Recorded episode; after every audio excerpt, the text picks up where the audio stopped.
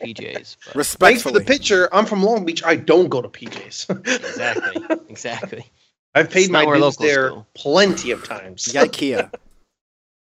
Where's PJ's? Second On Street, on Second Street. Panama Joe's, man. Oh, fuck that. No. Oh, fuck. Oh, shit. That was like the Dan's non-reaction made me realize how how West West LA this man has turned. No, I'm playing. No. yeah, dog. They, Unfortunately. they gave me a free picture. I'm yet to go there, and they've given me a free picture card every week for. Where two did you come from? Where not did you go? Where did you come from? Panama Joe. Fuck yeah, that shit, Panama no. Joe's dog. That's that's Dude, no, no. absolutely not happening. What, act, this should be a sign of my growth in the fact that I have wiped that place from my memory. Because, Yes, you know, you- times you- change, values don't. And I am going to forget about that ever happening to me. It's Okay. unfortunately a Long Beach staple. I. Y'all, y'all can crash at my place. I'm not saying West Hollywood bet- is better. I'm saying that uh, Silver Lake and East Hollywood are. Um,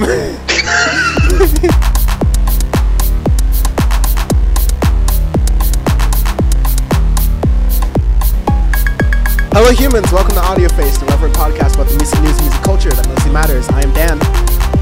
I am Sean. This is episode 251 of this bastard, and on this album podcast reviewing Doohickey, we have Her Loss by Drake and 21 Savage, arguably, uh, featuring notes from um, Annie, who is the audio face, uh, one of the audio face ghost producers, and C's from We Made It podcast and Power Report. Uh, Smithereens by Joji and Alpha Zulu by Phoenix. We also have a number of singles to review, a little bit of Ripperoonie to do, and um, some really funny shit on the fact that Kanye West can't do one of the dumb things that he would do in one of his episodes. Anyways, let us start with the singles. Uh, Ice Spice is a thing now, and a lot of people are paying attention to her. She's released a number of songs. Um, Munch Feelin' You is the one that she has been like kind of really popping off off of lately. That nigga a munch. Nigga eater, he ate it for lunch. Bitch, on my body, I get what I want. Like, you thought I was feeling you? No, I was feeling you. That nigga a munch. Nigga eater, he ate it for lunch. Bitch, on my body, I get what I want. Like, bitch, on my body, I get what I please. You know my body, I do it with ease. He with my body, he telling me please. I'm walking past me, sniffing my breeze. He jacking me, but he not my boo. He like the jewelry I wear on my boobs. How can I link you when I got a shoe? Don't want your love, I just want the blue. Grabbing my ass while I'm doing my dance. She keep on staring cause shorty a fan. Damn. Gotta stick to the plan. He mad as fuck, I won't give him a chance. But of course, we also have worth mentioning How can I lose Bikini if I Bottom. already chose? Like, if she feeling hot, then I make that bitch frozen. I get a bitch tired every time that I post. Damn, the party not lit, then I'd rather not go. If she feeling hot, then I make that bitch frozen. I get a bitch tired every time that I post. Damn, look in the mirror, I'm feeling me. Stacking money with a ceiling 20 to stand on the couch, went out of town. Fuck if they feeling me. He like the way that I dress. Throwing Balenci to flex. Like Mini, I got him obsessed. Them bitches see me as a threat. The baddest in the room. So tell them to make So, room. uh, Got his place in the what do you think about both of those little projects? That's what I'll say. Just my groan Okay. because it's fucking rough. It's Oh, you, you don't have to do it. You don't have to do it. Just don't. listen, Trap is down bad right now. Ice Spice really is. is. very clearly a drill pivot, even though drill is a very New York thing, and a lot of artists from Atlanta That's what I'm and Los too. Angeles and places that are very much New York, not New York, but very much have a lot of following, are boosting her up right now, which makes me not believe that she's an industry plan at all, are boosting her up right now. I I think there's some, you know, interesting nature happening in some of the sampling. I like that the songs are very quick. Um, listen, New York needs a drill hero since uh, most of theirs keep getting shot or arrested. So um, I, I I'm here for a little bit more Ice Spice, but both of those songs were literally like the same beat, more or less. Like you could listen to them back to back, as I did, and they have the same like beats per minute. So honestly, like it is a I, I want to see more range from her.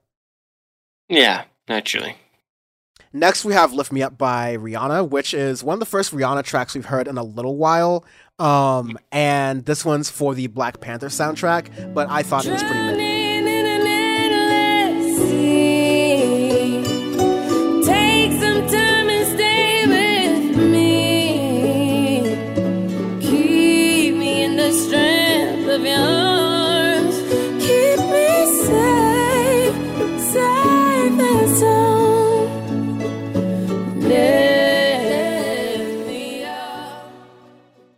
Fine. I mean, it's just like really her singing and and and uh, just nice like uh, orchestral piece kind of going through it, but it's pretty stripped back with it. I mean, it's for a for the film, so it's nothing too crazy. It's good. Yeah, but I mean, like the last Black Panther soundtrack was done by Kendrick Lamar and the TDE, and you had like SZA and Jay Rock and a whole bunch of different artists like working on it. And I mean, like you also had um Ripperooney, Chadwick Boseman, uh, Wakanda Forever with RBG and all. But um, like you, you that obviously that's a different thing. You can't necessarily mimic that whole thing. Uh, Kendrick has no signing to TDE anymore, but it definitely feels very pared back. A lot of people are speculating that Rihanna is going to do an album after this, but I think Rihanna is fine doing fashion things. And even though she's going to Yeah. be doing the Super Bowl and getting that bag, uh, I think given that she's doing the whole like baby era right now, I don't think she has any incentive to like release another album, nor do I have any high hopes for that actually happening. But do you think she released another album?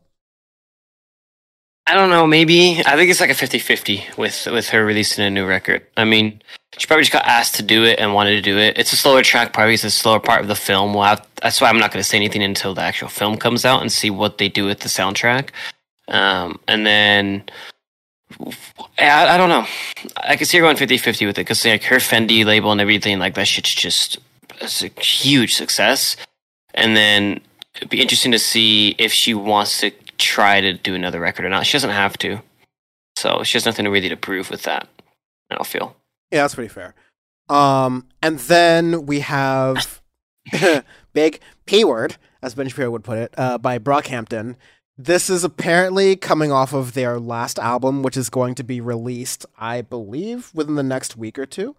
Um, if it hasn't been released already, depending on the time you're listening to this or watching this.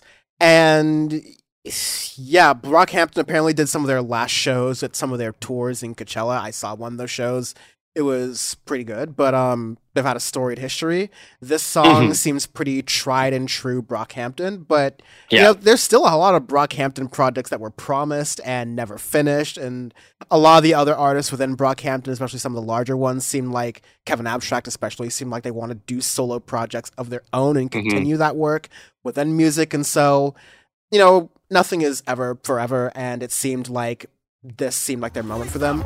This seems like a pretty decent song. It's bad enough for me to deal with this tragedy on my own, on my on my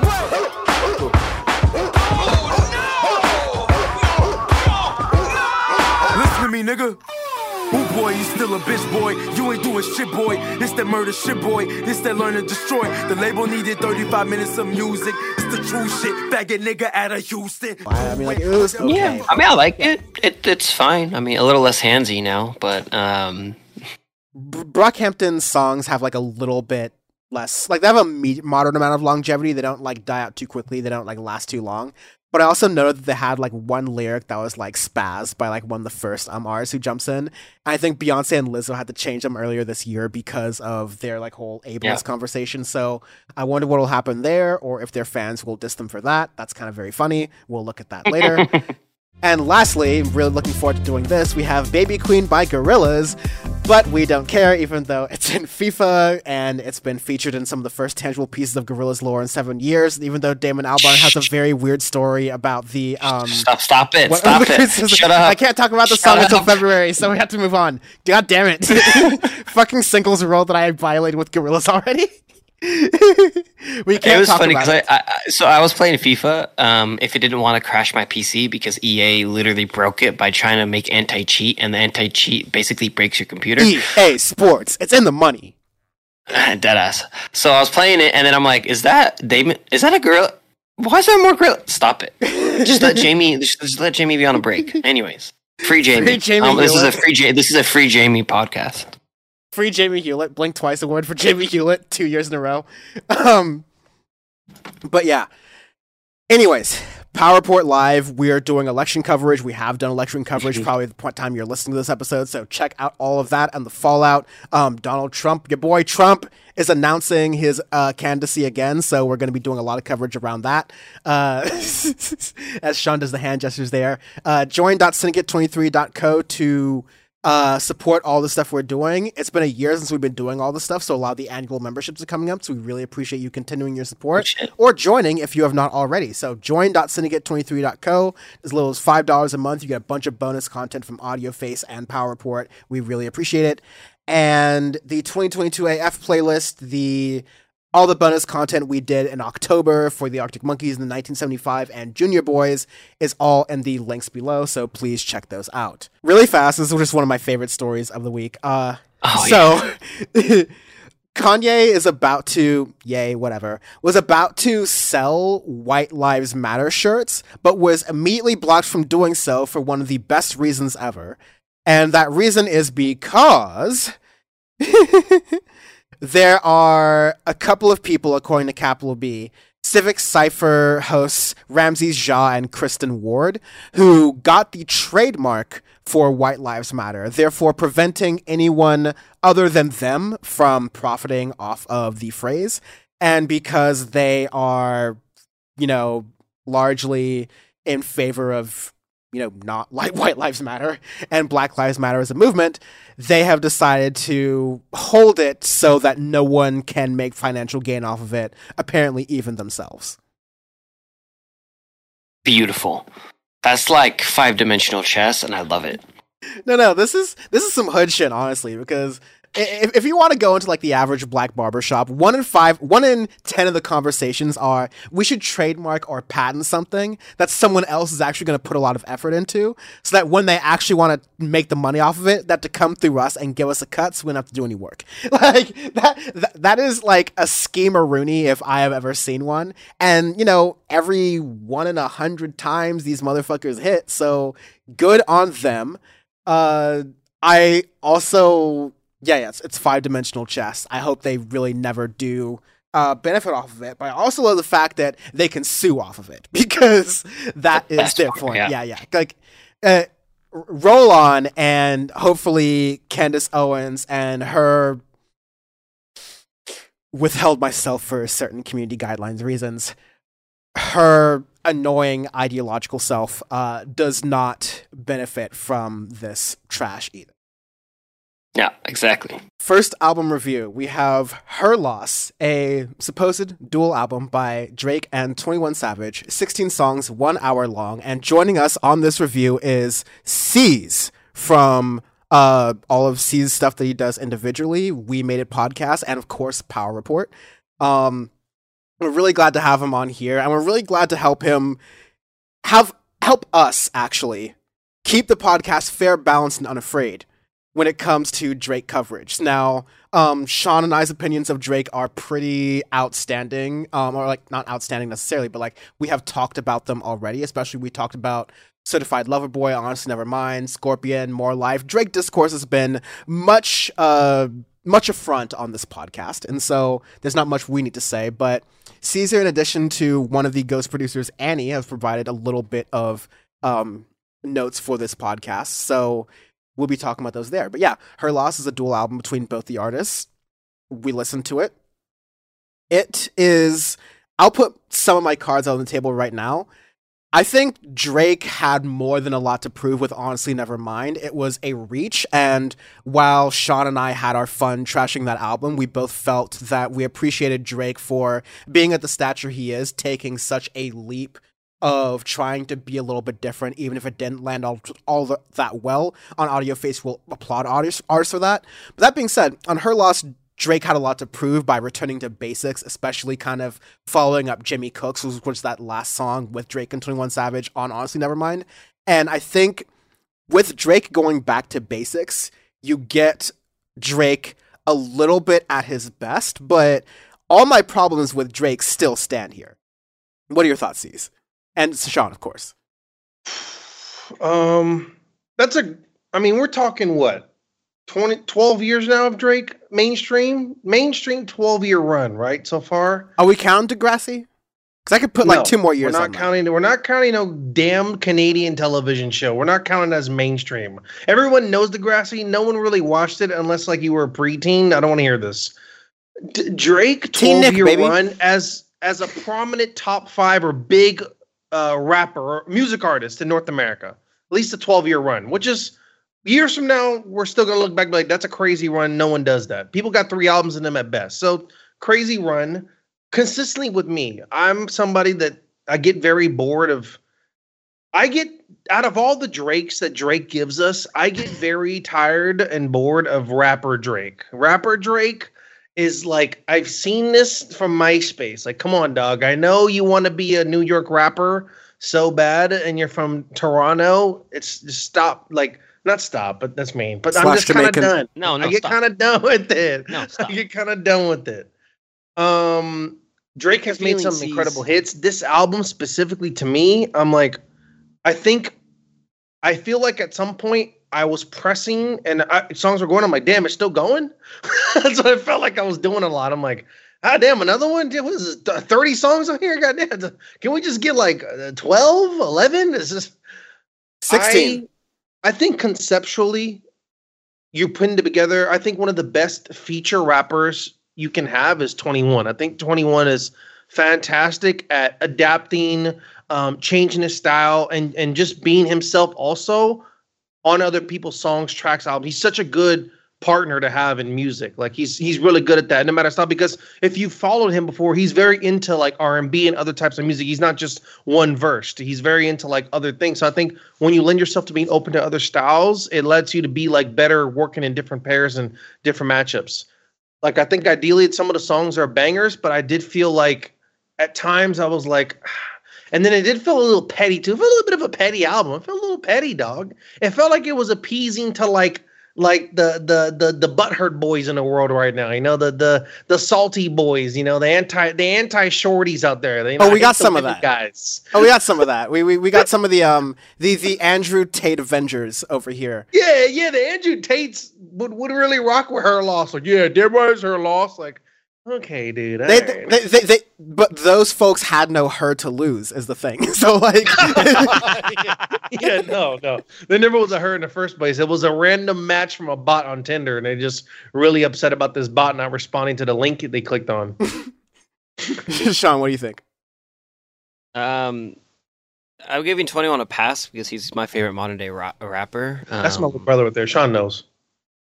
I really hate Drake, man. Like this, uh, it's just Jesus Christ. I agree with I agree with Caesar because my favorite Drake is R and B Drake, where he actually uses his voice, his vocals, and all of that. And like that's one thing on honestly, never mind. I'll give him like credit for it. I said it in the review where I like him doing something different, trying ba- trying other stuff. The the last decent Drake album was Scorpion a few years ago. Um, and even then, there's it is super long and bloated, but there's at least a couple bangers here that nonstop, and a few others that he sounds fine at. But with her loss, it just sounds like eight steps backwards for Drake, where it's just the way he's rapping, the way like his lyricism, everything. It just feels corny. It feels really disingenuous, and like the way he's saying it sounds very immature as well.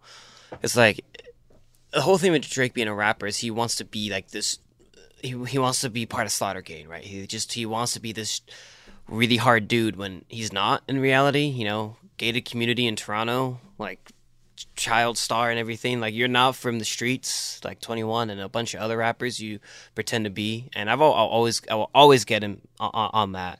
Yeah, you're a Uh, boring legal immigrant. Yeah, exactly. Like, Not illegal Come on, on man. At least, at least get deport. At least get deported and all. That's what I'm that. talking about. Real Donald- illegal out here. ICE agents was trying to track. Like Donald Trump gonna deport my cars. So Real 21 lyric that happened very That's- right before fantastic. it happened That's right before the whole um dust up with 21's uh British ancestry. And like not to cut you off, Sean, Sean, but even before we talk about this record, because C's made a great point about their uh Drake having you know, hit after hit after hit, or at least I'll say commercial success after commercial success, because commercial success and hit are not necessarily the same thing. That being said, I think a lot of the stuff that Drake did in the early 2010s, like before 2015 up until like even more life was you know some of the best work of that era. Like i, I legitimately like some of those songs. I think from that era it's almost impossible to not like at least one maybe three or five drake songs from that era. Uh, but like I said, like is one of the themes of Audio Face, especially this year, is that uh, quality is definitely not equal to quantity. And so even before that, a lot of this is about the glitz, the glamour, the fact that you have Drake, 21 Savage, these two of these artists who are at the top of their game. And I think kind of like what both of you were kind of alluding to is the fact that I don't know, it was C specifically you said 21's a good feature artist, and that's kind of what you get through this record. More on that in a little bit. But the rollout of this album was just ridiculous. You had the fake Tiny Desk concert. You had a bunch of like fake um instances where they seem like they're doing the normal things you would do with an album release, but it's not happening. So you had the fake Tiny Desk concert that was like a promo. You had the fake Vogue cover. You had the fake Vogue interview. I think it even came down to a fake uh, Howard Stern interview where he's talking, where Drake and 21 are talking about, you know, Savage's British nationality to uh, Drake's preferences past like 3 a.m. on X videos. Like, like all of his different, like, all these different, like, random asides here that are kind of meant to poke at the idea of an album rollout, the fact that you can't just like put out music for the purpose of it. And I think Drake is an interesting character to make this kind of it- it- make make this kind of point. That being said, I kind of appreciate I'll say I appreciate Drake kind of like putting my cards on the table. Just like y'all said, you appreciate Drake when he's at his more R&B neo pop style thing. I appreciate Drake when he's self-aware. I appreciate Drake when he understands that like listen dog, no one's taking you seriously like you're from the streets. So, if you're gonna do that, at least rap like you're obviously pretending, a la uh Lil Dicky or Dave or whatever the fuck, right? Or yeah, do the neo pop R and B thing because otherwise it doesn't fit. And I think even before we jump into some of the songs in here, that overarchingly tells what this album's about. No, for sure. And and like I really think what you guys said is my sentiment about honestly never mind is that I I really lend myself to respect artists that reach, experiment, um, listen to new sounds, and even I know a lot of people were hating on More Life when it first came out, and a lot of discussions about appropriation and different things. But I think that when you lend yourself to listening to different styles of music and you want to incorporate it and, and like add it to like what you're doing, I think that's cool. I like when artists get risky um, especially when you've built up a credibility, you've built up reputation of a long time. I mean, my first Drake album I'm a big fan of was um was uh Take Care. I was a big fan of Take Care, and it was 2011. You know, now the next album I probably really enjoyed the most, other than individual hits on some of the albums, the next one I really enjoyed probably through and through was More Life, and I'm like. You know, like I think it's cool that you can have such, you know, so many albums and then still come out with honestly never mind. And also take a stance on it, you know. I thought that was really cool that when everybody was come come combating him about the album, he was like, "Y'all gonna come listen to this in the future and be like, you know, this was really it, you know." And I, I can appreciate someone that can like stand by their craft as well too. So when Dan says, you know, it's about you staying in like, you know, almost staying in your lane, and um, in terms of like you need to stop like embellishing something or or talking about a lifestyle you don't live.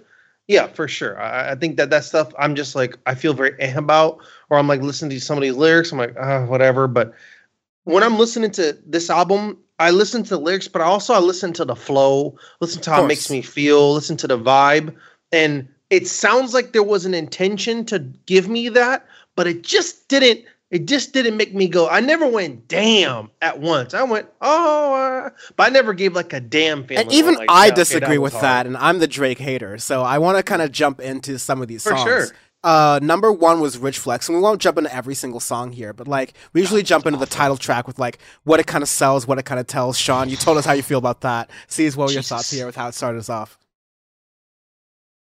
Um, that's Rich Flex had what like three different beats on it, four different beats on it. It was just a lot. It was they were coming in with like a, a lot going on there. How do you feel about that trend of rap right now, where you just like kind of cop, like you just like superimpose beats on one another to like make that point to make that song here? Do you do, do you think that's working, or do you appreciate other songs, which does happen later in here, where you get multiple artists together, but it's still more or less on the same beats, on the same flow?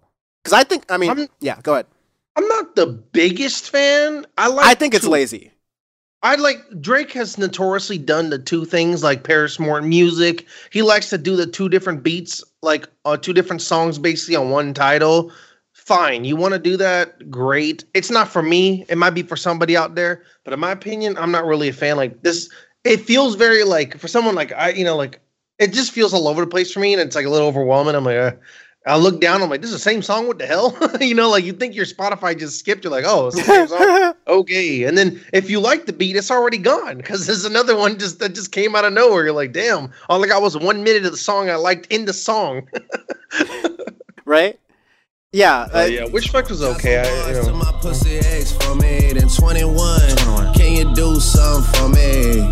Can you talk to the ops next for me? 21. Do your thing, 21. Do your thing. Do your thing, 21. Do Yellow your diamonds in the watch. This shit costs a lot. Never send a bitch or die. That's how you get shot. I DM in vanish mode. I do that shit a lot. Took her panties off and this bitch thicker than it, it, it, I don't think it set the album off on the best foot. I didn't. I wasn't really even kind of feeling the album until you got to On BS, which I think is one of the more Twenty One led tracks. Which I think is the thing here, which is like Twenty One is not only the features man, which I, I kind of flip it. I think Twenty One the features has been kind of weak lately, but I think that when he's leading albums, when he's really bringing his all, he is like one of the best in the game. And really, like, along with Young Thug, maybe Lil Baby, like the Drake heir apparent when it comes to who can do a little bit of the neo pop R- R&B, who can really hold down the rap, like who can do all that and become like a real superstar kind of thing. You could put that in too. I think I, I, I really think so as well. Um, but yeah, Sean, uh, what do you think about what was the part of the album that kind of really got to you, whether it was on BS or even after that? Well, like on BS, I like. There's a couple tracks I think that are decent. Um, the more obviously the 21 led uh, tracks, like um, you have more M's towards the end of the album, which is Metro. Uh, you know, most Metro tracks I'll I'll like to a certain extent, and um, but there's a lot of things in here I, I I really don't like. I think the first two tracks are really bad to start off. Like I don't know why they're at the beginning, especially Rich Flex is a terrible track to begin to begin. I hate that trend now. Um, Dan, you are right with it, where like we were saying how it was like we've been getting that trend of you know throwing two three songs together into one especially within rap trap um, hip hop the past couple years. And sometimes it hits sometimes it doesn't. And this year especially we've been getting it more and more to the point where it's just it's overdone. And it gets annoying because you know there might be one idea there that i really like and i go oh i want that expanded on upon more. And the next thing you know it cuts to a different thing that's garbage and it cuts to something that's good and then it cuts to another thing where it's just I don't like that because it makes the album the the album feel choppy. It makes it feel like not well thought out and everything, and it doesn't flow. And then you don't get that really nice rhythm that you get within good records where it plays through well. If you have that a lot of that choppiness, the next thing you know, the next track, like example Rich Flex, and you have major distribution, it just feels off with that. And then you get to on BS, it's like okay, this is where I can get onto it. I feel like I could lift a tree up. See too many cameras, so I never lift my ski up. I jump on your song and make you sound like you the feature. I jump on your song and make a label think they need ya. For real. Yeah. On that bullshit. Okay. On that bullshit. Okay. On that bullshit. Okay. On that bullshit. Okay. On that bullshit. Okay. On And then that it's just- as C's kind of alluded to earlier, it's really bloated. It feels long as hell. Like getting down all the way to, to more M's. Like I, may, I might have the first listen through, like half of the record. I was like, I don't even know what I'm listening to at this point. It's just there's a lot. And then the second listen through, third listen through, is like, okay, there's a couple things I can pop through, but not Circo Loco. That's a that's a conversation we're about to have in a second because I'm gonna go off. But um, Yeah. yeah, it's just uh, not not not very good. I, to, to to tease some of Annie's commentary here, it feels a little bit in Ghost Producer Annie, who has been on um, previous Audio Face episodes of Four as an early Kanye denouncer, and as as Oh, I can't as- wait to hear her as- Kanye ideas now. no no um yeah as she notes in this episode, she wants to be introduced as um also a male Drake fan, and so Annie, also a male trick. like that's like in, in quotes, all right, but. that's Cir- gangster. Circo Loco was definitely a point that caused us all to go like, wait, what? Because that's a Daft Punk flip right there. More. Hit my line, you know the hair was great. Oh yeah, alright, don't do romancing. One more time, you gotta run the face. Oh yeah, alright. one more time. Yeah, it's the sacred one more time beat, and he, he just and Drake just.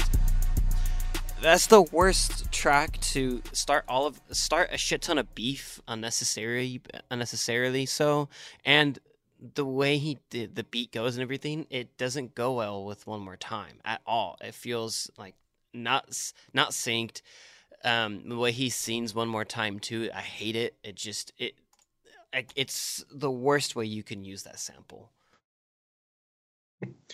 Yeah, I mean, going off of you guys, Rich Flex made distribution start off. Um, I was like, okay, um, but uh, on BS, Back Outside Boys, even I, I kind of like like that energy that that that Back Outside Boys kind of brings out. You're like, okay, like you're trying to give me like you know they, they're, doing a good. It's like they're feeling their thing, but yeah. Just know, especially myself, also as a resident, you know, Daft Punk fan, when I pressed Circle, I didn't know what expect Circo Loco was. Um, when that started, I was like, "What's going on here?" And even as we're going, I was like, "Wow, we're really gonna commit to this, aren't we?" We're just like Committing I to thought the this was bit, gonna be like a 10 second like tease, you know? You know when they Yeah, like yeah.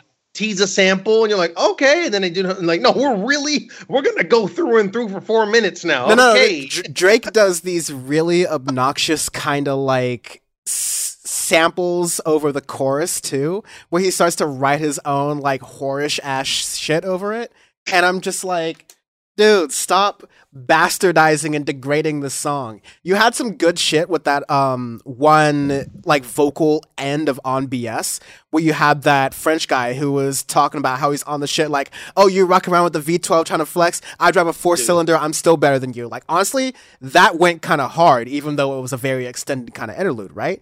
But then you get to okay, we're gonna honor the French by like taking a fat dookie on like what might as well be the French national anthem when it comes to dance music was uh it's, it's not a good look, Drake. Honestly, like it- it's real bad. It's it's, it's ugly. It's I mean, speaking of ugly, this album, as Sean alluded to, started a lot of different beef. Circo Loco had a lot of it. You had one piece of it. Yeah, makes sense. Gotta put on the team, got a great bench. Linking with the ops, bitch. I did that shit for J Prince. Bitch, I did it for the Maltese. Feel like 17, two where. Drake said, Lincoln with the ops, bitch, I did that for Jay Prince, bitch, I did it for the mob ties. Where he's talking about that concert that Drake that he that Ye yeah that Drake did with Ye for that um benefit show in Los Angeles for the person who was in prison. And uh, his name's kind of like not coming to me right now. And so like Drake's starting beat up with Ye, but Ye's response was like, enough already. I don't give this man his flowers multiple times. Let's see who the real ops are in this music game. I don't really like to entertain Ye's mental health episodes there. But even in the same song, you had some mentions of other artists, including Megan Thee Stallion, Way I'm dressed until I've been to a thousand dollars. This bitch lie about getting shots, but she's still a stallion. She don't even get the joke, but she's still smiling. Every night, late night. where the lyric was, This bitch lie about getting shots, but she's still a stallion. And so that's obviously like, whether it's a turn of phrase, whether it's a play of words, we've also seen this a lot in year where male rappers fix to get up the uh, names of female rappers and shit they did or didn't do with those rappers or you know situations that they're involved in that are like none of their business that are really really fraught right now because you have a bunch of people who are just siding with Tory Lanez who are saying regardless of what the truth is or what the evidence is that bitch lying which is a wild opinion to have I think Yeah, I mean it's awful. whatever whatever you do, keep Meg Thee Stallion's name out of your mouth. out Do your fucking mouth Drake, you got some nerve talking to the queen like that, sir. Don't talk about the queen, okay? Look here. Canada, I got a lot of patience with Canada. I got a lot of patience. I got a lot of patience. arguably too don't much come into I'm gonna get real conservative. Don't come into my country, this red, white, and blue, and this our Texas queen, okay? Don't you do that, sir. You stay right there in GTA where you're from, the Grand Toronto area. You go back over there to GTA, homie. Don't talk about Meg Thee Stallion. She's over here defending reproductive rights for women. It's a busy time right now. You shut fuck up and get out of here, okay? I don't want to hear this. Make the, the, the and also it's whack that your diss is the is the most goofy thing that people have been doing is to come at a woman who got shot in the foot. And regardless of what Drake feels about it, because he's best friends with a dude who got hair plug surgery in Turkey, however he feels about this, how many times have you been shot, Drake? You've never suffered a bullet wound in your life, okay? You you too busy getting Aaliyah tattoos and other weirdo shit on your body. You never got a bullet. This woman, no matter what happened, she suffered a grave injury from a from a gun. And if the woman told me that it was Tory Lanez that shot her in the foot, I'm gonna take her word for it. Why am I gonna take the word? She's the one that would end. Did Tory Lanez get shot in the foot? Why am I gonna listen to him for? like, I'm sorry. She talked about it. It's going on. She said it happened. I'm taking her word. It's not, that's his loss on that one. That was his loss on that one. That was really whack. Don't be coming at Meg Thee Stallion, the legend. That is our Texas American queen. Stay back. Sean, any last thoughts on that? That that's beautiful. Thank you, Caesar. I mean, Like that's. I ahead. mean, it's just it's true. That's that's it. It's true.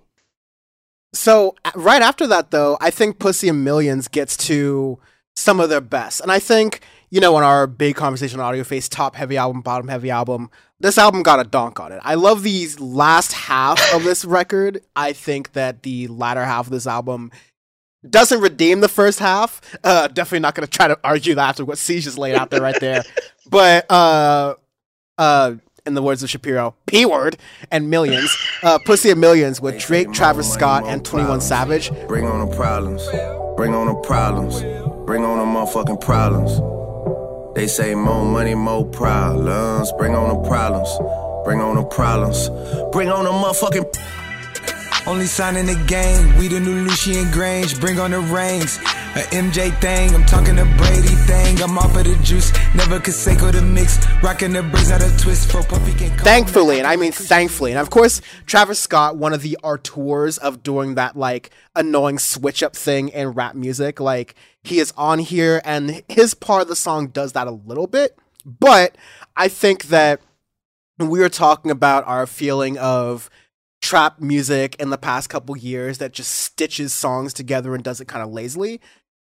Pussy and Millions is a much more tasteful version of that. I mean, like, you know, title aside, uh, it is a much more tasteful version of that style of bringing three different artists together in the modern way, still making the song sound, sound fresh, still giving it a good beat, but ultimately, I think that's a pretty good pairing of all three of them, and it's pretty hard. Like, all three of those artists have very distinctive styles, and I think all three of those artists, especially Drake and 21, have multitudes of styles within their styles. So, to make that all work, it, it can't be uh, overstated how hard that difficult that is. Even though apparently the person who was mixing and mastering the record got COVID, and that's why I got delayed a week. But uh, I mean, just like playing your shit earlier, brothers. But like overall, I th- I really liked that part of the record and some of the latter parts too. Like I think y'all mentioned more M's. Um, and there's some of the last songs where 21 and Drake kind of trade off on their album enders where they do it mostly solo. 21 with 3am on Glenwood, which I think is some of 21's best rap. I guess it's Fuck Me, which is pretty decent for Drake, but I actually really enjoyed Middle of the Ocean. Like, I think if you're a rap fan, Middle of the Ocean is Drake's most rapidy rap, rap, like rap song that, like, most giving respect to the game kind of rap song that he's done in quite a while. It's like borderline boom bappy. It's pretty long at like, yeah, like almost six minutes. I, I personally like that one. Um, pussy millions. I'm so mad I said that out loud. I can't believe I said that word. Um, that's insane. I'm uncomfortable. Uh, Corporal Drake and the rest of this uh, top five industry is going to keep trying to give me Travis Scott. I'm going to keep throwing it back in your face. I don't want him. I don't want to listen to him. The best thing that ever happened in his career is someone remixed Goosebumps, and I'm happy with that. Just go away. I don't want to hear it. I don't care about him. I don't care about him doing black and white videos and apologizing that children would die at his concert. I don't care. You're not going to feed me Travis Scott. I don't want to hear it. That's all I got to say about that song. I listened to it and I was like, Okay, skip. That's what I did. That, that that's what I did. I did it for them kids. I did it for the kids. I did it for the kids. Yeah. Um. uh, d- I'm never gonna be invited to Audio Face again. This is my last run again. how, no, no, no. How do you feel about Middle of the Ocean though? As Sean also as No. well. Yeah, yeah. uh, Real quick on Sean, I'll just say like I think Dan, you said it best. Middle of the ocean is for those like uh rapper. I feel like it's I don't know why I keep classifying them because I just don't like New York. I feel like it's the New York hip hop kids, you know, they're just like, yeah, I want that rap rap, you know, I want you to give me that that real get on that beat, you know, and just rap. Give only us, give teacher us that rap gets paid Drake. enough. That's why I'm in Hyde Park buying like half a hairs. You niggas are too concerned with making sure your outfits gon' match in pairs. If we don't like you, you paying tax and tariffs. Come to the six and I'm like the acting sheriff, deputy. First got to America, niggas wouldn't check for me. No chance the kid'll make it here like vasectomy. They underestimated my trajectory. But now they gotta pay that That's shit that's for them. I can tell that with you have 1800 songs on an album, there's gonna be some stuff that's not made uh, for me. And I'm like, yeah, it's not for me, but I can I can expect that someone's gonna really uh rock with that stuff. That's what they were looking for, you know. Yeah, pretty much. I mean, I, there's not much more to contribute because we've spent 20, 27 minutes talking about Drake, so that's enough Drake for me for the next uh, 36 months. So, Oh my god! That- No, that's- honestly, Nevermind was a good album. Stop this. No, no, no. That, that, that's honestly fair. Uh, I'll end with some of Annie's thoughts here uh, before we get to the arbitrary scale. But like, yeah, the she honestly liked the first half of the record, which I don't disagree with. But interesting. she she says that this era of Drake and Kanye kind of makes her sad because the Circo Loco was just an absolute farce on One More Time, which is a good song.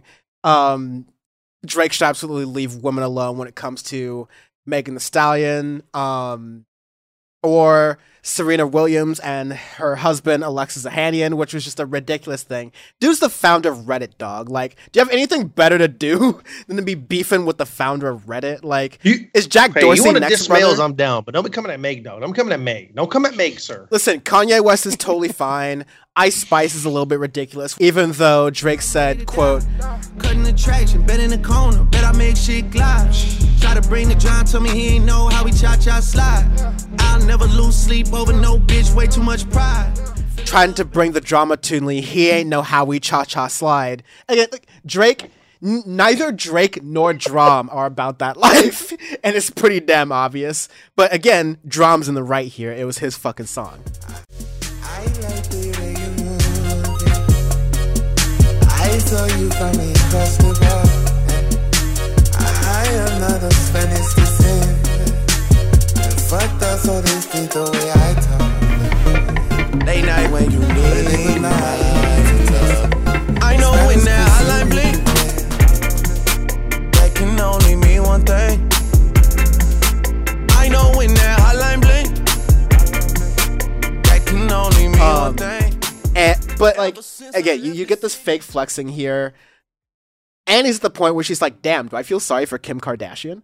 Um, because of all the stuff going on with Drake and whatnot. But um, I like how she says this because I think it's honestly a good point. I don't have an eloquent hot take. This shit is dumb. Either go make good music or admit your time is over when it comes to Drake.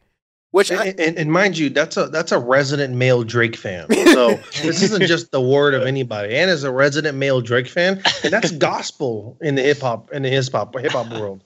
She follows Rap TV on God. She does. She follows Rap TV. I know she does, as we all do on Twitter. so, was twenty one Savage in the Shade Room, which like there was that one lyric over there. So like But I can I like that when we reviewed this album. This is what I like about this.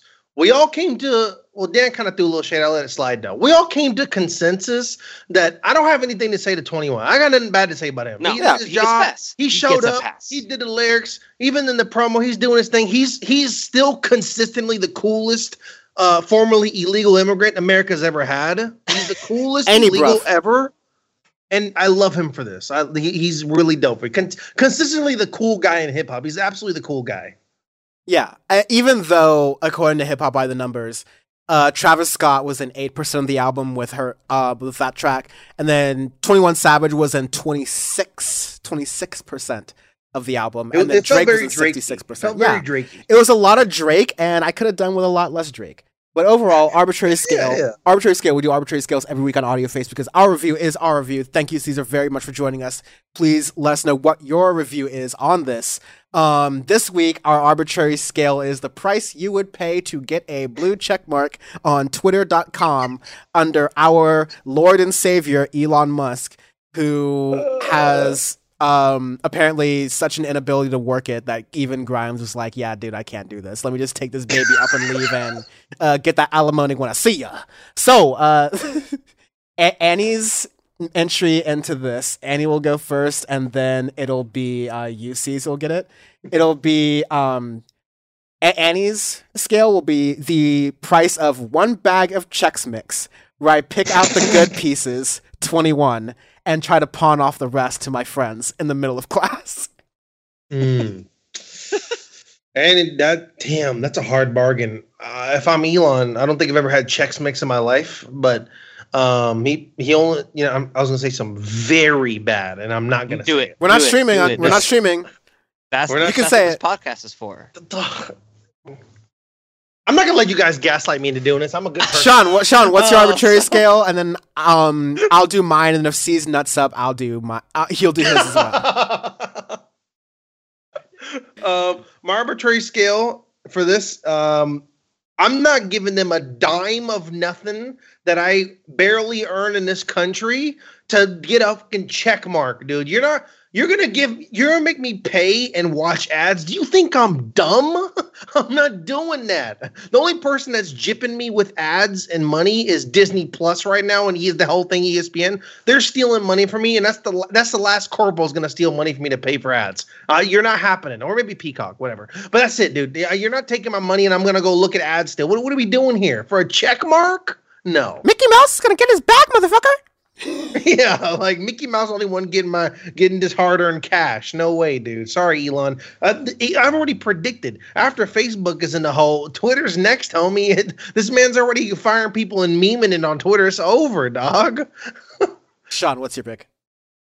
Uh, this is all of the whatever the amount that Drake has failed to pay in child support is how much it is.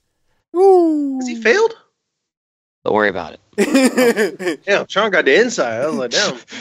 Sh- Sean got Well, Pusha I'll- T's I'll pay, connect. yeah, how, I'll pay however much hang time Drake has on his braids, and that's a zero. he has zero hang time on those braids he does, and that's how much I'm paying, bro. that's how much I'm paying.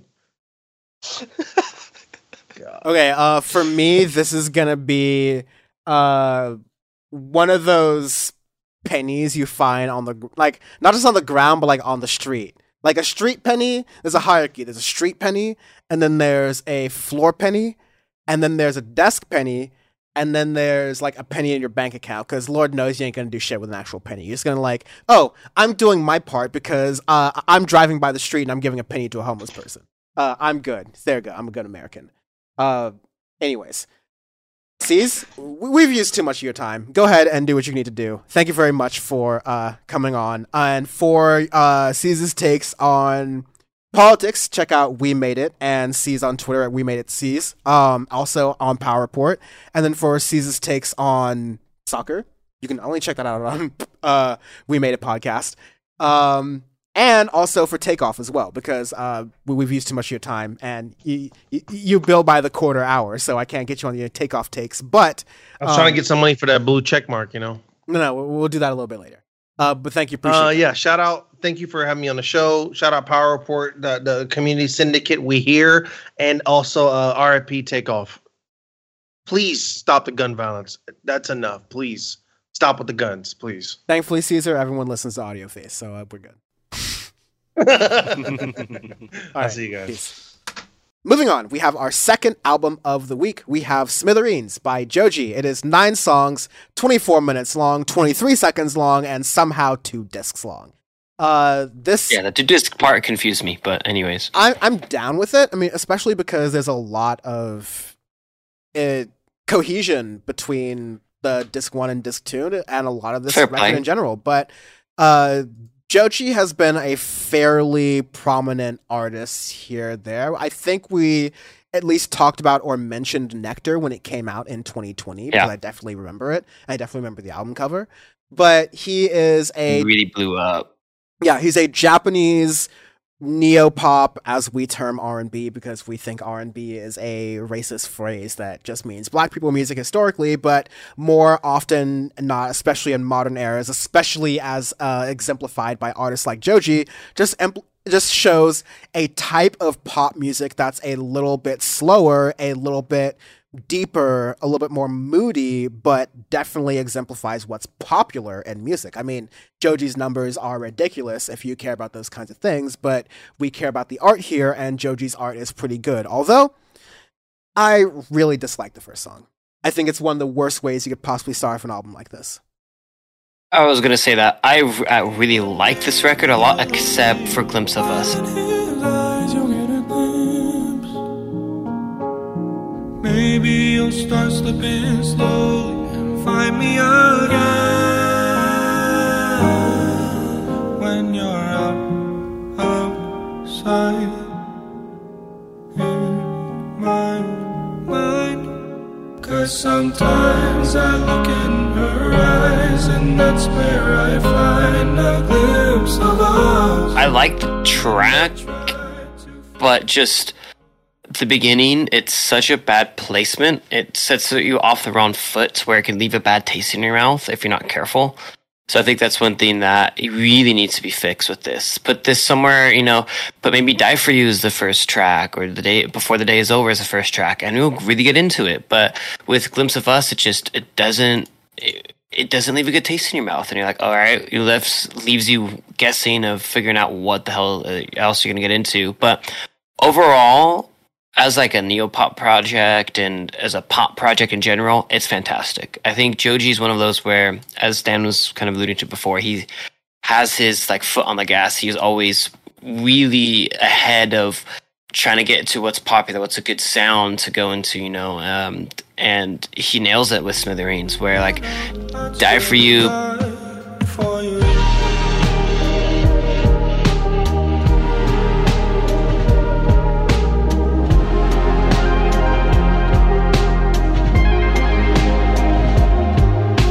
I hope you're getting everything you needed. Found the puzzle piece and feel completed. Just wanted you to know every reason. Hope you really know that I mean. before the day is over. Like those are two tracks that are that that more dark style of of pop, but it's bringing in a lot of hints of neo pop and a lot of different hints of like some electronic music that we've heard and everything. And it's things that I enjoy a lot, and I think that has a really broad view for it. It can reach a pretty broad audience with it. So. And then the second, the second part I like a lot, and I guess the whole disc one, disc two thing makes sense in that regard. I just for so short, it's kind of awkward. I don't know if I would actually, for that part, would rather have an interlude or something rather than like a disc one, disc two, like a specific spacing. But I can already see another argument queuing up for the Audio Face Awards this year, which folks can check out on the YouTube channel, especially at youtube.com slash audiofacepod, because that's going to be pretty much all of our December and January, or, you know, a substantial part of it. More exciting announcements of that to come. But um, this is another one of those cases, much like Vince Staples' self-titled record of last year, where this is t- way less than what was well within drop territory, our subcategory where it's shorter than an album, good but still like within a project. But it's like very, very full and has a lot of depth in it, and I think purposely perfectly encapsulates what an album would feel like. It feels more complete than a lot of longer projects we've re- we've reviewed earlier this year, um, or even earlier this week. See also Drake, but yeah, I think this is a really, really solid album. And to get to the part where it gets really interesting is when you transition from Dissolve to Night Rider, which is this really deep, smooth, sultry track.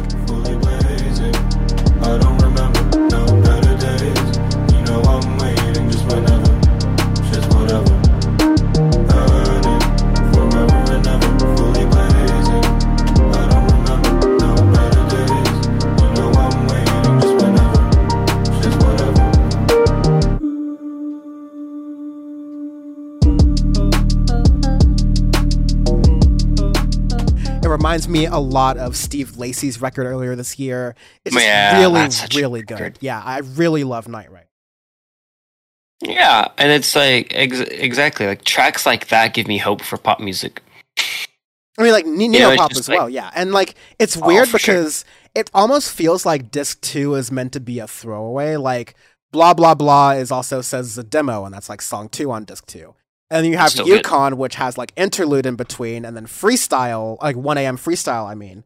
But all these songs sound like great and perfectly fine, if not, you know, a little bit short because you're fitting it into the 24 minute motif. But there's definitely an artsy side to disc one. I feel like those songs, yeah, definitely feel like they're a little more complete. That had a little bit f- more. They've had many more passes at them to really Mhm. like rub out the edges of it. Please disregard my phraseology there, but um, Please, like I I like the continue to disregard my phraseology here. I like the rawness. I like the power and the energy of disc 2. I I feel like those songs have uh you know, yeah, a lot of energy to them. I really appreciate what you get from this entire project at all. Like Joji at the top of his game, and I don't even know if this is considered to be like an album or a drop or a full project. Feels like a full Yeah. drop to me. I would definitely nominate it for an award um this year. I would say and, drop. and in an, well, you know, drop of the year definitely, but this could be like this is worthy of being like one of the better trap and like neo pop R and B uh releases of the year also. Yeah, I can get on board with that. It's very good, and for an artist like Joji, who's really exploded the past five years, I would say, but in the past three years, really got on the radar of a lot of people. It's nice to see him still like continue to improve within it. So, Yeah. yeah, it's a very very good project. Arbitrary scale. We do arbitrary scales every week on Arbitrary because our review is our review. And if you want some actual ranking system, then screw you, go to some other place. But um, this week it is the price you would actually pay for a blue check mark on Elon's Twitter.com, um, which I- I think lower is better. but I would. This is like a fraction of a cent. Like this is one of those shit coins, like those absolute horrible bitcoins you'd be trading. That's like worth a fraction of a fraction of a penny. This would be one of those, but here because this is an audio face arbitrary scale, less is more because I'm not paying shit for fucking Twitter, Elon, whatever the fuck. Um, I'm not giving Elon Musk any money. That's why I've made a lot of fairly complicated decisions in my life. So, um, that that that's where I stand there, Sean. This is one of those NFTs that goes in the negative, so you're owed money. Ooh. Coinbase, we're looking at you. Houston, hello. All right. Uh, let me jump to Phoenix. I cannot wait for your Mhm. thoughts on this. And yeah, last album review of the week, we have Phoenix's Alpha Zulu, 10 songs, 35 minutes long, 25 seconds long, just making it over the hump for what we would naturally consider between a drop and an album, but certainly is like the line for an album. This is the just over the hurdle, like photo finish for sure. But Phoenix, uh, they have earned themselves a little bit of leeway, having been a storied band releasing their first full long play in the year 2000. Uh, really blowing up with Wolfgang Amadeus Phoenix in 2009, to say nothing of their projects from between them, from Alphabetical to Oh, It's Never Been Like That So but through the 2010s, while I think they've been a little bit more subtle, they've definitely had a prominence throughout. Sean has definitely liked them through their projects like Bankrupt in 2013, 2017's Ti Amo, which we Ti Amo, which we reviewed on the first year of Audio Face. Yep. And- And, which is why we have our our singles uh, rule for not Yes. for only reviewing one single before a record is because of Phoenix. It's the So, Phoenix Gorillas singles rule, technically, Yeah, because yeah. of listening to Ti Amo and Goodbye Soleil, which is, you know, one of the Goodbye Soleil. I love that riff, the do do do do do thing. So but. So we, we're Phoenix fans. It's kind of amazing we didn't do a Phoenix bonus slash. Uh, we've given you enough We didn't bonuses. have time. Uh, we have. I would love. Honestly, I would love to do a retrospective of Phoenix one day because I've listened to them pretty much my whole life. Yeah, more on that maybe next next year because I haven't listened to a lot of Phoenix's background, and so I would Oh, love to do that. But Ooh, with this do it. one, we only listened to the title track, the first song, as the Mhm. single. consommer. Ouais. Ha, singing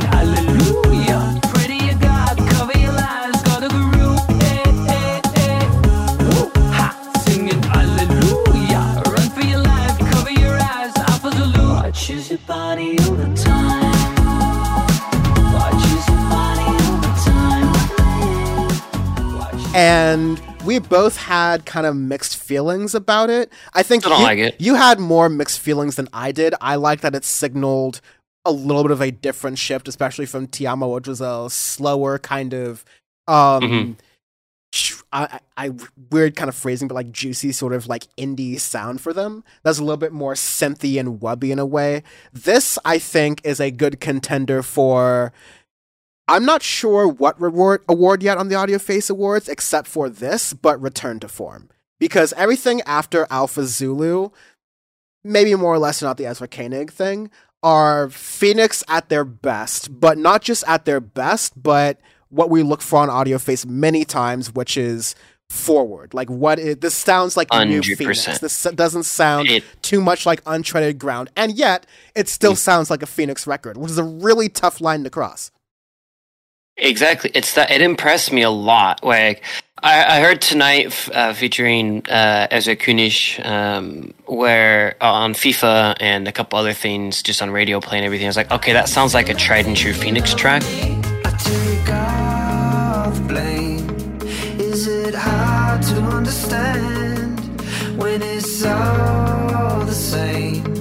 I all the games and I talk to myself and it's quite surprising. and I'm actually glad it's in the record, um, just because it's kind of like paying homage to like their older sound. I really like the banter um, uh, between the two vocalists, where it's it suits the style of the song, and everything really well, and it's a good placement af- after Alpha Zulu because after Alpha Zulu is very much a different sound from Phoenix. I'm still not too big a fan of the track.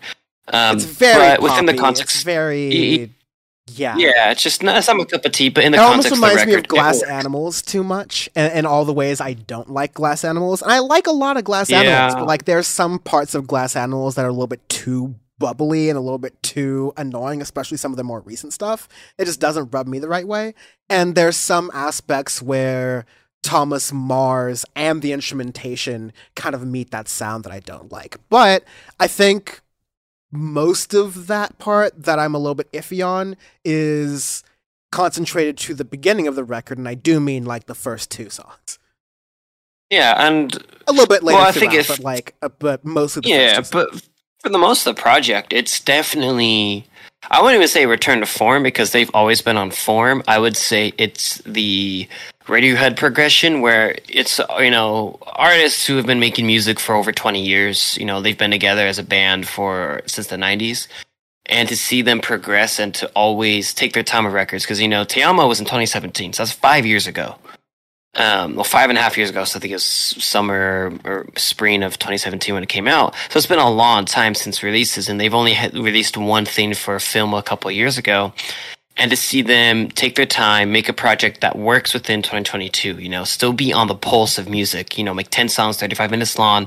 Normally their projects are longer, but they get the sense of how the industry is and everything. They, they're still good enough to do that. Much like and the Arctic to- Monkeys, they've usually created Exactly. very short albums around that yeah, 35, 40 minute track. You're right. Yeah, and but with like going into the, the music of this, I I really enjoy it a lot. Um, I feel like they get their two weakest tracks out of the way with Alpha Zulu and Tonight, even though I like Tonight. And yet, also But, like, like, weakest, but also cl- crowd pleasers, which is tend to be what you do at the beginning of a record in any genre. Yeah, hundred percent. But then after that, you get the third song, which is the only one, and I go, nice. This is just enough of old Phoenix, but now changing their sound enough to really push them forward. I'm like, oh, nice.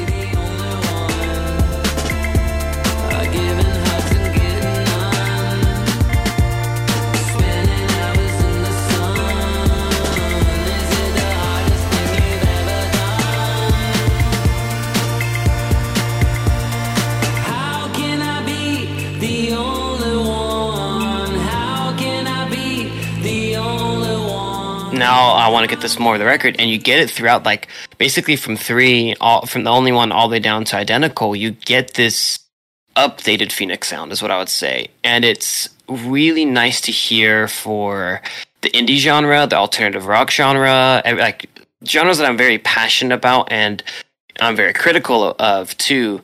To hear them really push their boundary forward as a group, but to still stay within what sounds like a Phoenix record. Because you can hear that's, you know, unapologetically Phoenix, but it's not dated. It doesn't sound like it's something that we would hear in 2010 or 2009 or so on and so forth. It sounds like something that works in this decade and even this year within that too. Um, After Midnight, Winter uh, Winter Solstice are tracks that I really like, especially Winter Solstice. I love the pacing of that track, the way it kind of builds and is has a solid beat within that and a perfect placement in the middle of the record too. Um, but I want to get more of your thoughts onto it as well. Yeah. Um. When I made that caveat earlier, that I was like mostly a lot of the bubbly, weird poppiness um, that I didn't like from Phoenix. That's more of that Ezra Koenig, um, Vampire Weekend stuff. Which again, don't come after me, motherfuckers. I'm totally fine with Vampire Weekend. I saw them. Oh, I li- yeah, I like Vampire Weekend I. I, I flew to goddamn Europe to see them, among many other artists too. But like, so I like them very much. But I think the sort of bubbly, newer Phoenix sometimes it can get a little bit too poppy to a point where I don't like, and you almost get a little bit of that in Winter Solstice. Although I think that's a perfectly fine song. But again, goddamn, there's like fucking donk albums here. Uh, I think from season two down, you get this is why I say it's a return to form thing because I hear so much of old Phoenix down to like Wolfgang Amadeus sounds, but updated and refreshed in a way that's done really respectfully. I talked about how the 1975 started updating a lot of their other sounds in the new record. This is a zillion times better than even that kind of transformation, I would say. Because I don't have the exact like comparisons on me right now for sake of time, but I really liked All Eyes on Me. I feel like it was the perfect combination of them doing a newer sound, but also them doing an homage to their older work as well. Really quite updated. All eyes on me, I said. What I mean, I said. All eyes on me, I said. I'm not that innocent. What would I lie, lie? What would I lie? What would I, what would I lie? What would I lie, lie? What would I lie? What would I, what would I lie? All on me, I said.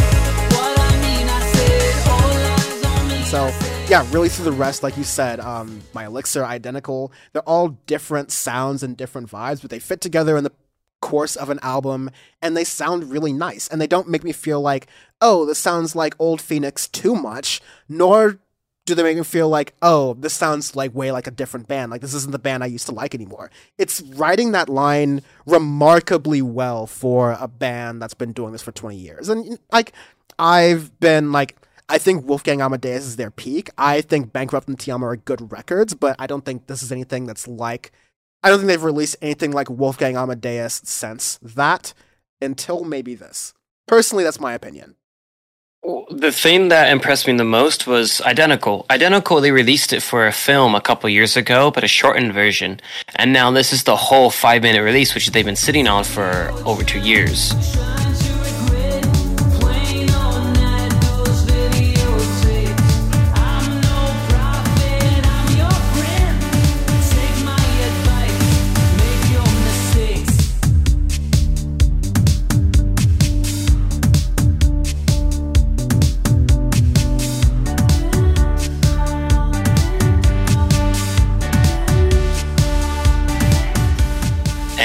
I love that they placed it at the end. And it is to me the everything I like about Phoenix wrapped up into one, into more of a modern sound for them is identical. And I love that's the ending. I like that they made it a little bit longer and different than the the film style. It's just oh, I love it. And I was worried going into this record that I wasn't going to like it, and I'm glad I'm proven wrong. And it's one of these records too that I I need to give this another two, three listens, four listens even to really diverge a lot of these sounds. Because even before Identical, you have My Elixir, which is a really cool, like pretty understated track, but for them, the way it sounds, I love it going into Identical. And there's a couple other things like Artifact Season Two.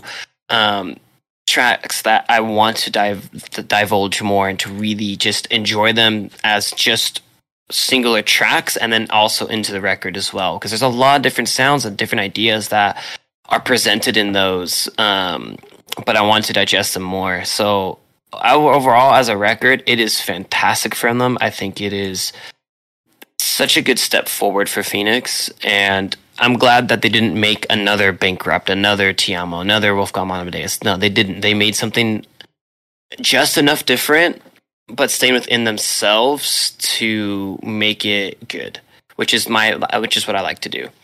Yeah, that's the audio face way for sure. Uh, Exactly. Speaking of the audio face way, the arbitrary scale, which we do every week on Oh, yeah. face, because our review is our review. We gave you how we felt about it in quite a lot of detail, so let's just give you an arbitrary ranking system. This week it's going to be the price you would or would not pay for a blue check mark on Elon Musk's Twitter.com Bird app website. Bring back the fail whale, because um, considering how many people they fired, it's going to be many, many of them. Um, I would pay for this album, which is a lot because I said the Joji album was really good. Um, I think that this would be another one of those shit coins, but definitely not Dogecoin, and one of those that like is at least good for the environment. Like you know, like there's a good cause behind it. Like it's absolutely a piece of shit, but at least there's a good cause behind it. You know, like so you can feel a little bit good about like wasting your fractions of a penny on the dollar. All right, I like it. This is um, a hostile takeover by some random billionaire over Twitter um, to get Elon out of it, and then reestablishes the free checks. All right. Quick hits, the rip corner. Um, this happened on Monday. We usually end up and releasing these podcasts around Tuesday or so, so we are just now getting to this. But um, not only there, there have been two major deaths in the music industry, at least this week. Um, one is Aaron Carter, which we'll be talking about in just a moment, but one is Takeoff, who is, of course, one of the Migos.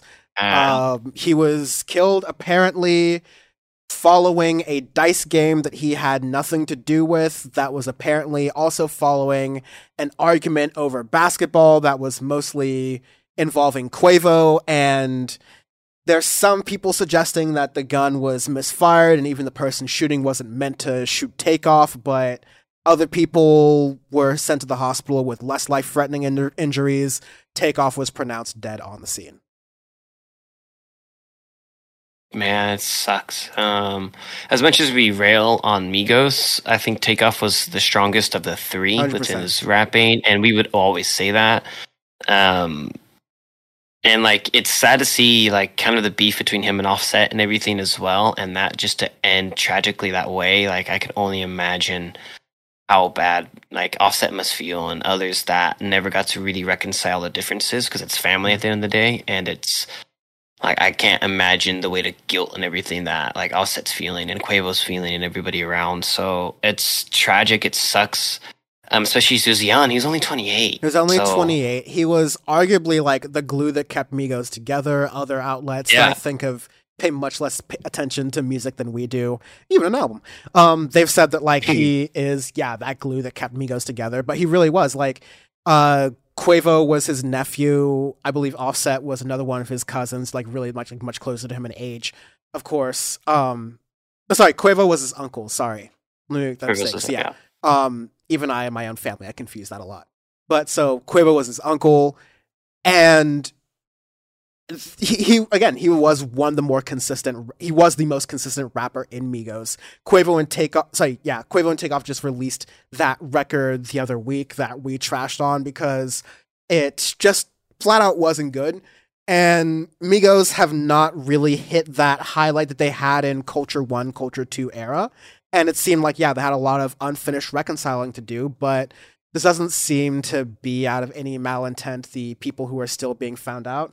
One thing that's fair enough to say about this is that you've had a big increase in rappers dying, and a lot of folks have also included folks like Juice WRLD and Lil Peep and others in that, but like those are overdoses. I think that's a totally separate category. It's tragic. You have a lot of artists dying that are younger and it's happening recently, but like fucking rappers like rappers and artists have always been dying.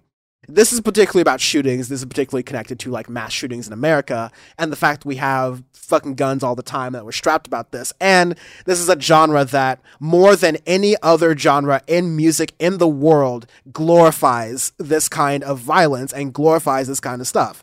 Like the idea that pieces would come out over an argument over dice or basketball is fucking ridiculous. And it, we we joked the shit ton about XXXTentacion, but the idea of him being uh, shot over uh, uh, motorcycles or like expensive cars and not any of the other things he did is like ridiculous. Like this is an I don't know what the proper term is, epidemic or pandemic or whatever, but there are way too many artists, especially like young black men who are dying due to gun violence that is happening in this country, that is Mm-hmm. happening to people who aren't artists, that, you know, like many other subjects, and I'm not really putting conspiracies as to why this is happening, but like, it just goes by the wayside in the news very often because, you know, it's tragic. We feel bad, especially when it's a celebrity we can put a name to and a face to.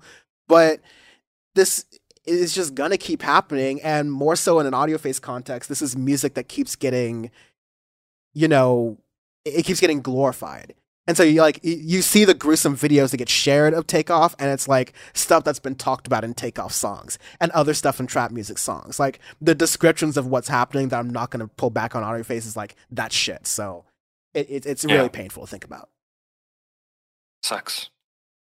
Yeah. Um, so of course we all send our thoughts out to Takeoff's family, loved ones, etc. And as we talked about Aaron Carter, um, he was passed away um, just this weekend, age of 33, 34, I believe. He was a brother of Nick Carter, not one of the Backstreet Boys as Nick Carter was, but still a um, child, you know, musician, child celebrity, had a lot of different features on Disney Channel or Nickelodeon. But, you know, later on in his career, as we talked about a lot in the past five, six years of Audio Face, also had like, you know, like drug issues and acted out a lot and got himself into legal trouble. And so this, you know, drowning in a bathtub thing, you know how that goes. You know how that sounds with these kind of artists. But of course, you, you feel bad about it because this person was definitely gone too young, long, gone too young and definitely struggling. Yeah.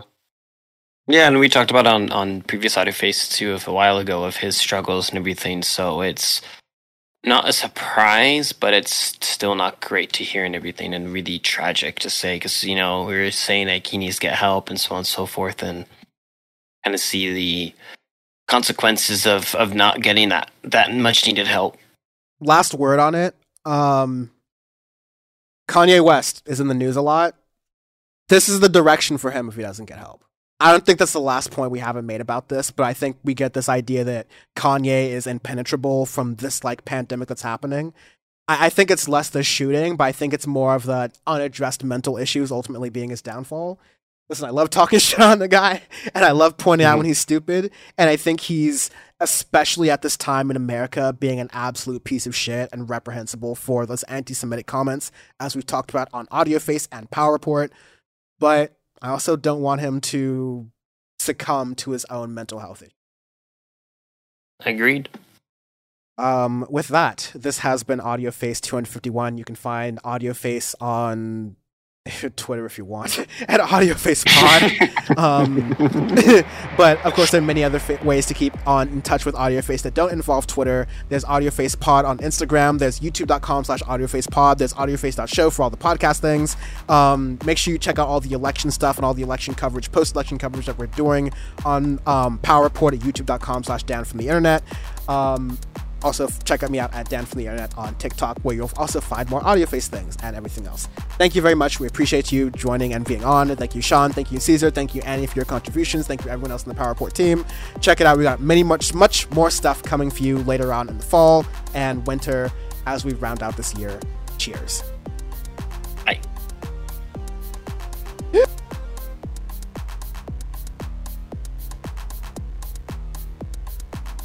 Right Fuck about Bolsonaro. Um Bolsonaro. Uh, uh, Bolsonaro. Dave Rubin, noted Brazil expert, been mad quiet in the past couple days. Everyone's quiet over. All the right wing dudes is crying, dog. The two, the twenty-two voters is dead silent. They I'm really died out. glad that uh, people like Bolsonaro are fighting the uh, your wokeness in the schools. They have all the good ideas. We want our COVID Ideas. champion back, dog. We want the COVID champ back. Isn't he like seven time back to back? Seven time undefeated heavyweight champion at COVID, Doug. He's a COVID champ. the John Cena of SARS. This man has gotten COVID more than I've gotten booster and vaccines. He's beaten me in COVID numbers than I have. I'm about to get my fourth booster. He's had COVID like four times. He's a champion, bro. Bill Gates three, Bolsonaro eight. You can't do this. you can't do this. Okay. UFC undisputed heavyweight champion, Doug. Dana White loves him.